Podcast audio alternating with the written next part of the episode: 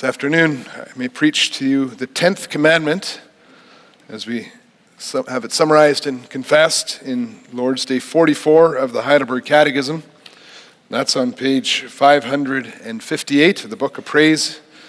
The 10th commandment is I am the Lord your God who brought you out of the land of Egypt, out of the house of slavery.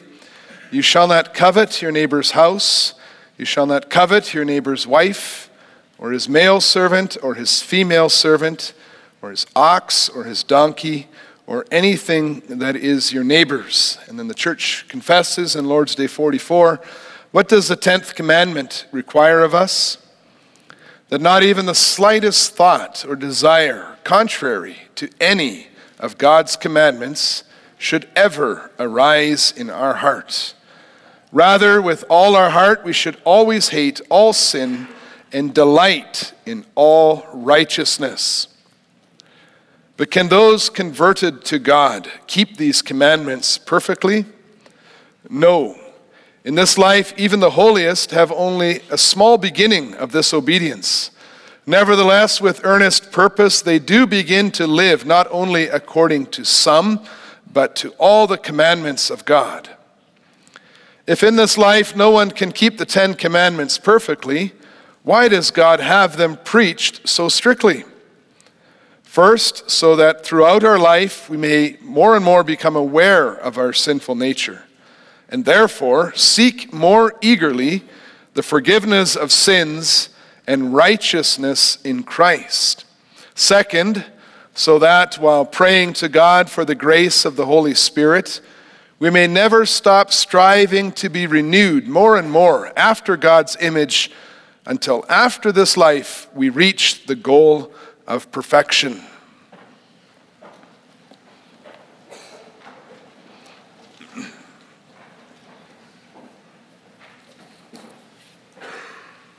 Beloved congregation of our Lord and Savior Jesus Christ, the starting point of Philippians 3, the blessings that we have already in Jesus Christ. Verse 20 our, our citizenship is in heaven.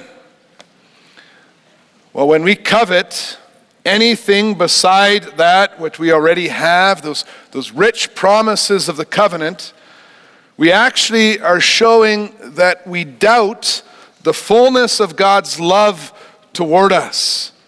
Our eyes actually begin to wander away a little bit from the one true God who, who loves us so much, and we begin to desire things that are harmful, that God in His wisdom has kept away from us. That is why every week again, in the 10th commandment, the Lord tells us to keep our eyes focused on the perfection that we already have in Jesus Christ. And the guarantee that although we, we do not experience it fully today, in Him, one day we will be able to live in a beautiful, unchanging, eternal relationship with the Lord, our Creator, and also together with our neighbor, just like it was in, in paradise.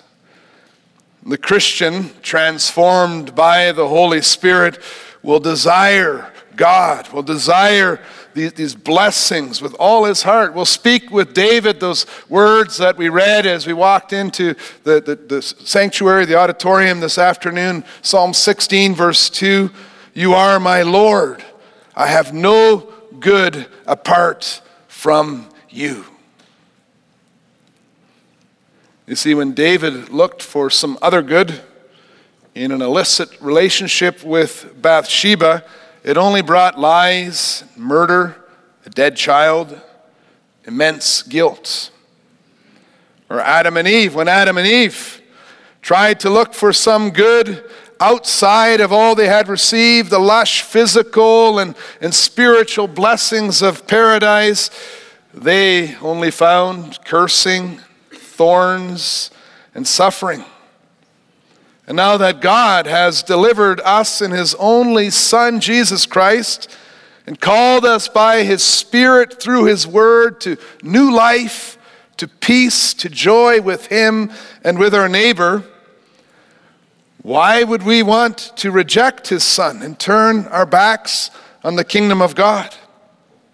The gospel is that God wants us to live with him forever. He has sent the Son, His Son, to obey the law perfectly for us and in our place. He works in our hearts so that we desire that perfect obedience. We are all here today because we hunger and we thirst for that perfect righteousness. We are seeking first the kingdom of God and His righteousness. And so I can also preach good news for everyone, preach to you the gospel of Jesus Christ, that in the 10th commandment we can see perfect righteousness. The 10th commandment reveals perfect righteousness. This perfect righteousness is an already reality fulfilled by Christ. In the second place, we'll see that it's a not yet desire that fills our hearts. Hebrews 4, verse 15 tells us that Jesus was without sin. In Matthew 3, verse 15, we read that he fulfills all righteousness. That means that if we want to know what obeying the commandments perfectly, the 10th commandment, looks like, we just have to look at the life of our Lord Jesus Christ. And when we do that, when we see him living in perfect righteousness, we, we see in the first place that he avoids some things, not even the slightest thought or desire contrary to any of God's commandments ever arose in his heart. What does that look like? Well, when we look to the Gospels where we read the, about the life of our Lord Jesus Christ, we can see already at the beginning of his ministry, just shortly after that passage we read, when the devil came to mislead him from the, the way of, of suffering and sacrifice, of, of ministry, even though the Lord Jesus was in a desert and had much less than Adam and Eve did when they were tempted in paradise, well, the Lord Jesus completely believed and accepted what was written in God's Word. Every answer he gave to the devil was, It is written. And he pointed to what God said. And he did not doubt. He did not have a, a single thought contrary to any of God's commandments. Later in his life, when things were even more difficult and the Jewish leaders were right around him, ready to kill him, to, to shut his mouth, Christ Jesus did not even think of, of giving in. And we read in Luke 9, verse 51, and then again in 53 uh, about his focus. It said he, he set his face toward Jerusalem. He, he went to Jerusalem, to the cross, resolutely. He went to die on a cross because he knew that was God's will. When he came to the Garden of Gethsemane in the, in the midst of deep anxiety and profound questions, he was obedient to submit his will to God's plan and his purpose for his life, even though he knew it would bring him humiliation and suffering.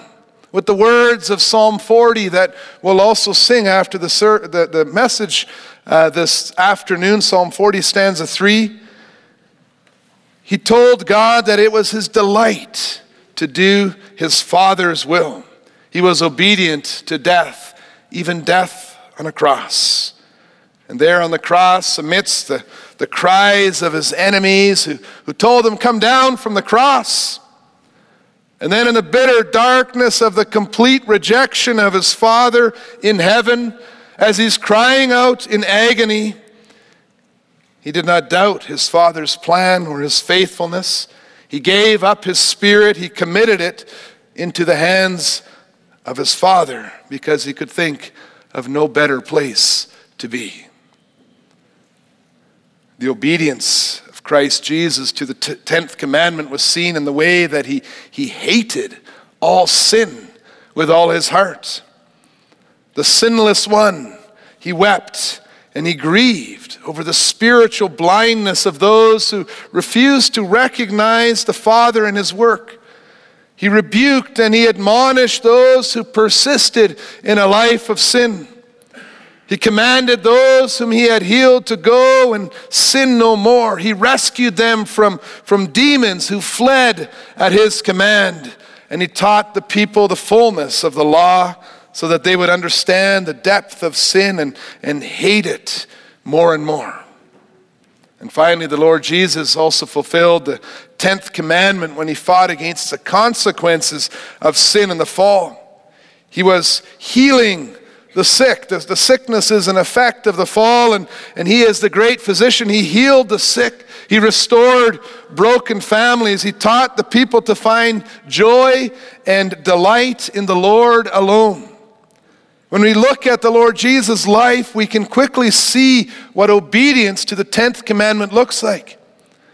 That joy and delight in God and in His righteousness, submitting your heart, your soul, your mind, and your strength to the one true God who has revealed Himself in His Word, fighting against, the, against sin, fighting against the effects of the fall, delighting in the absolutely amazing goodness and grace of our Father in heaven.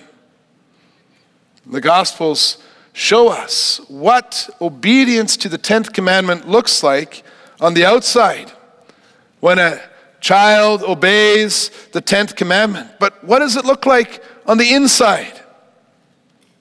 Where can we learn about the desires of Jesus' heart?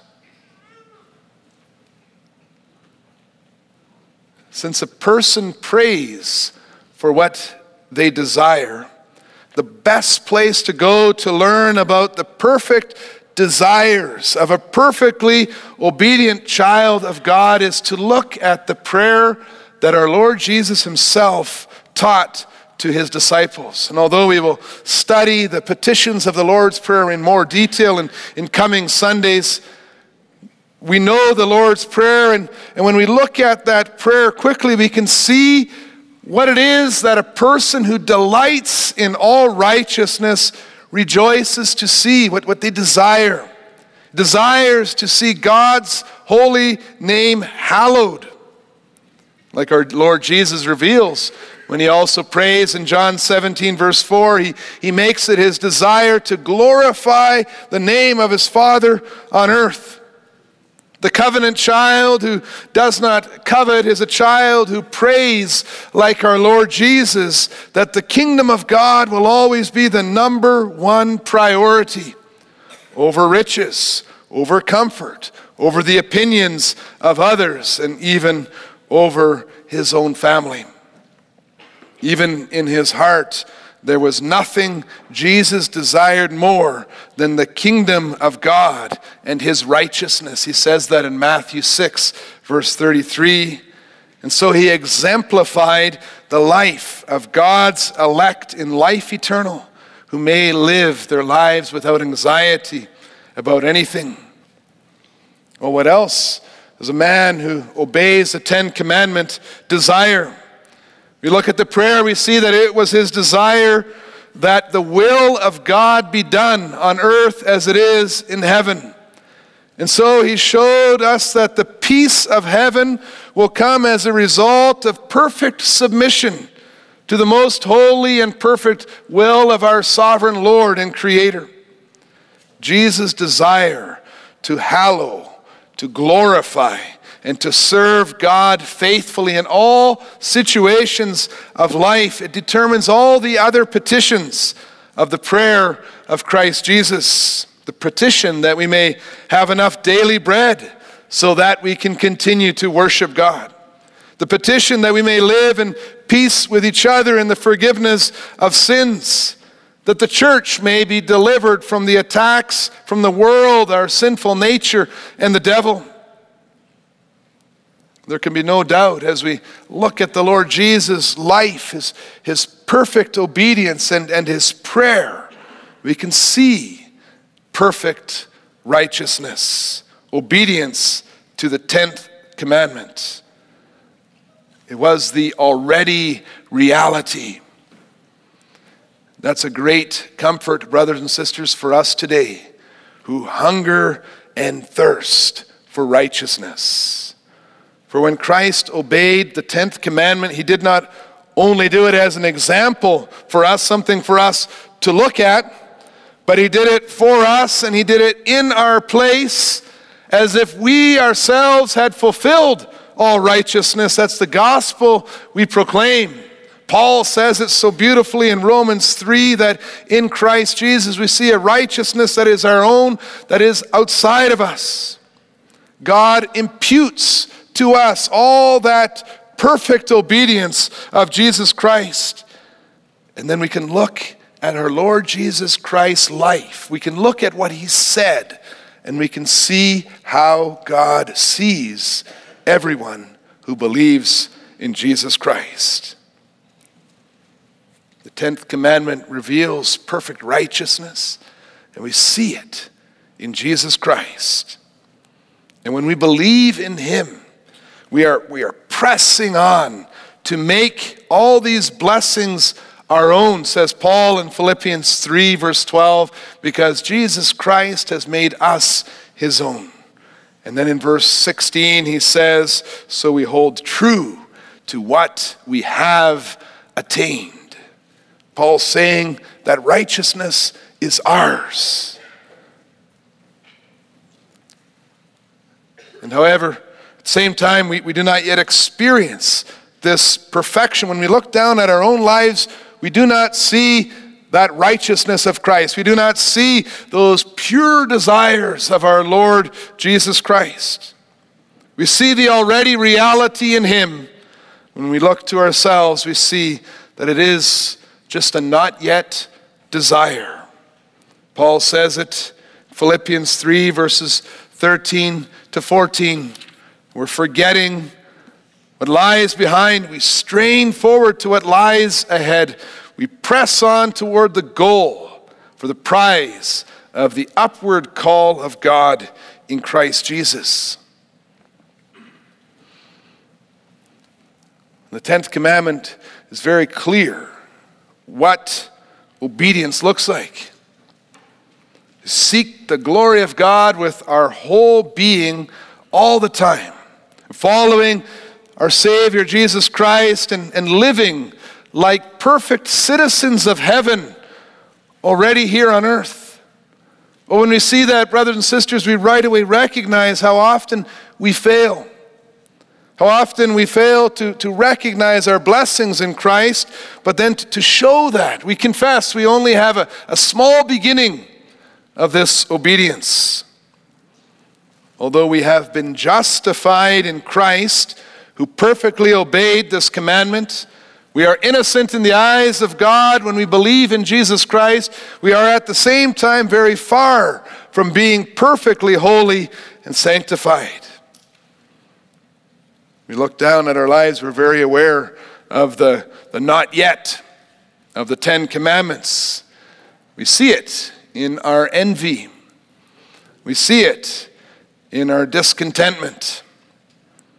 That urge to compare what we have to what others have.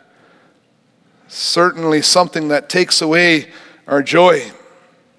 How many times do we fall into the trap of comparing wealth, cars, or vacations and homes with others. It's so disappointing when a sinful desire for another person's husband or wife shoots into our minds. Or we find ourselves bored with those things that are mentioned in the 10th commandment. And, and if you look at that list, you see that the Lord knows exactly what kinds of things we value. talks about a neighbor's house, Talks about a male servant or female servant, his ox or his donkey. Those are his tools, what he, what he uses to help him carry out his task, whether it's his job or, or at home. You notice how often we value those things. Disappointing to see that struggle. It's frightening when we begin to accept this idolatry with a complacent spirit. That's why we're so very thankful that every Sunday again we get to hear the 10th commandment, we get to hear the commandments of our God. They come to us as a gracious message to wake us up, to see and be reminded of what we have in Jesus Christ. God has his commandments preached so strictly because he uses them to touch our hearts through this preaching so that we do not rest in our ignorance and rebellion and so that we always focus on him, on the work of his son. We confess that even though we know the Ten Commandments are fulfilled in Jesus Christ, they do outline what it looks like to live in the redeemed life. We've gone through all the commandments. We could see what it says to us about what it means to be redeemed children of God. We can also see in the commandments how it is possible to be the presence of our triune God for all eternity. And now, when we see the perfection of the law, we see the, the perfect righteousness of Jesus Christ, we recognize who we are. We recognize how much we need this forgiveness of sins, this righteousness of Christ. And so the preaching of the law, it drives us away from ourselves to Jesus Christ. We give thanks when we hear the gospel that, that God's grace is more powerful than our sinful natures. We give thanks to God when we see the, the victory of the Holy Spirit against our, our sinful nature. When we read in Galatians that there's a conflict within us, we can, we can see God working, fighting against those sinful nature, those sinful desires. When we begin to, to receive from God everything that we desire, we ask for in our prayers. Far from making us complacent and lazy, the revelation of the perfect righteousness of Jesus Christ that comes to us every time we hear the 10th commandment, it drives us to take hold of what is ours in Jesus Christ. The Holy Spirit wants us to be free from sin as He fights against our sinful nature. He commands His children, desire everything that I have given you in Christ. Pursue the riches that you have in Christ and don't go running after all those other things. The 10th commandment says that those who are thankful for the grace of God will not want anything that is not a part of the promises of the kingdom of God in Christ Jesus. And then when we, we, we reflect on the tenth, Ten Commandments as, as a whole, we are directed to look at what we have in Jesus Christ. The first commandment reminds us of our restored relationship with the one true God. We see that in the second commandment as well. In the, in the third commandment, we have the revelation of his name. In the fourth commandment, we are reminded of that beautiful privilege we have in Jesus Christ to rest from our evil works, to have this day to worship Him. And we can see how Christ blesses each one of us with what we need to worship Him, with that house, with that husband or wife, or with your tools or cars or machines and phones. The 10th commandment reveals to us the key to enjoying the life that God has given us for all eternity, and Paul says it, is to know how to be content with the grace of God in Christ Jesus. Philippians 4, verse 4. Paul says that when we are, when we, when we are in Christ, we, we will rejoice in the Lord. That Lord is a reference to everything that we have in Jesus Christ.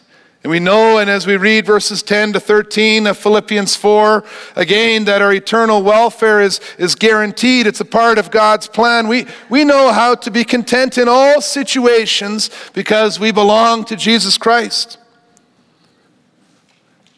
Contentment. It's a blessing we have. But, brothers and sisters, it is not to be confused with complacency or even being passive. Trusting in the Lord completely does not mean sitting back, just letting things happen.